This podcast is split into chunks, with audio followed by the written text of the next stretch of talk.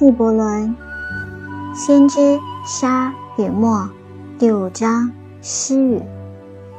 接着有微风说：“对我们讲讲诗语。”他说道：“你施与财物时，你所施甚少；你施与自己时，才是真的施语。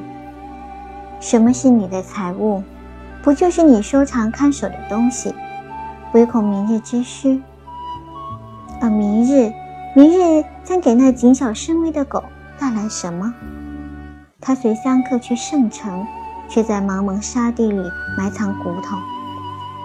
除了需求本身，还有什么唯恐需求？当你挤满之时，仍怕口渴，那种干渴岂能消除？有些人拥有许多，却给予甚少。他们给予是为了得到承认，隐约的欲望使他们的礼物不再纯美。也有人拥有很少，却全部给予。他们相信生命，也相信生命的恩赐。他们的宝贵从不空乏。有些人快乐的给予，这快乐便是他们的酬报。也有人痛苦的给予，那痛苦乃是他们的洗礼。还有人给予而不觉给予之苦，也不寻求快乐，也不有心为善。他们的给予犹如那山谷中的长春花向空中吐香。通过这些人之手，上帝在说话。透过他们的明眸，上帝向人间微笑。有求必应固然很好，但若是知情能无求而赠，岂不更好？对慷慨大度的人来说，去寻找愿意接受的人，那快乐又比给予更胜一筹。有什么是你要保存的呢？总有一天你将交出全部所有，那么现在就给吧。给予的时机将属于你，而不属于你的继承人。你常说我要给，但只给那该得的。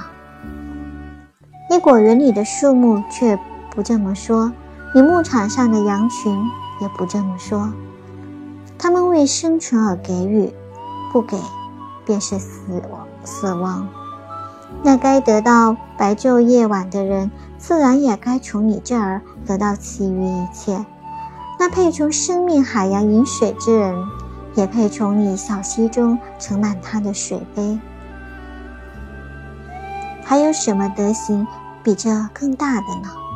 那接受的勇气、信心，乃至慈悲。你是谁？人们将对你敞开心怀。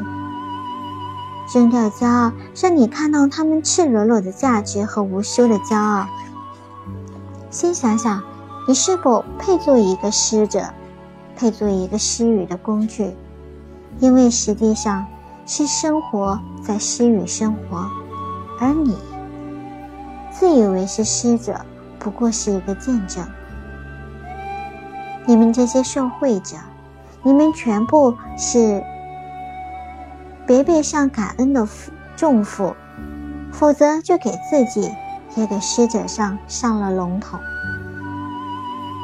不如把礼物当作双翼，借助它和施者一起升华。你若念念不忘欠负，乃是怀疑他的慷慨，而他自有仁爱的大地为母，上帝为父。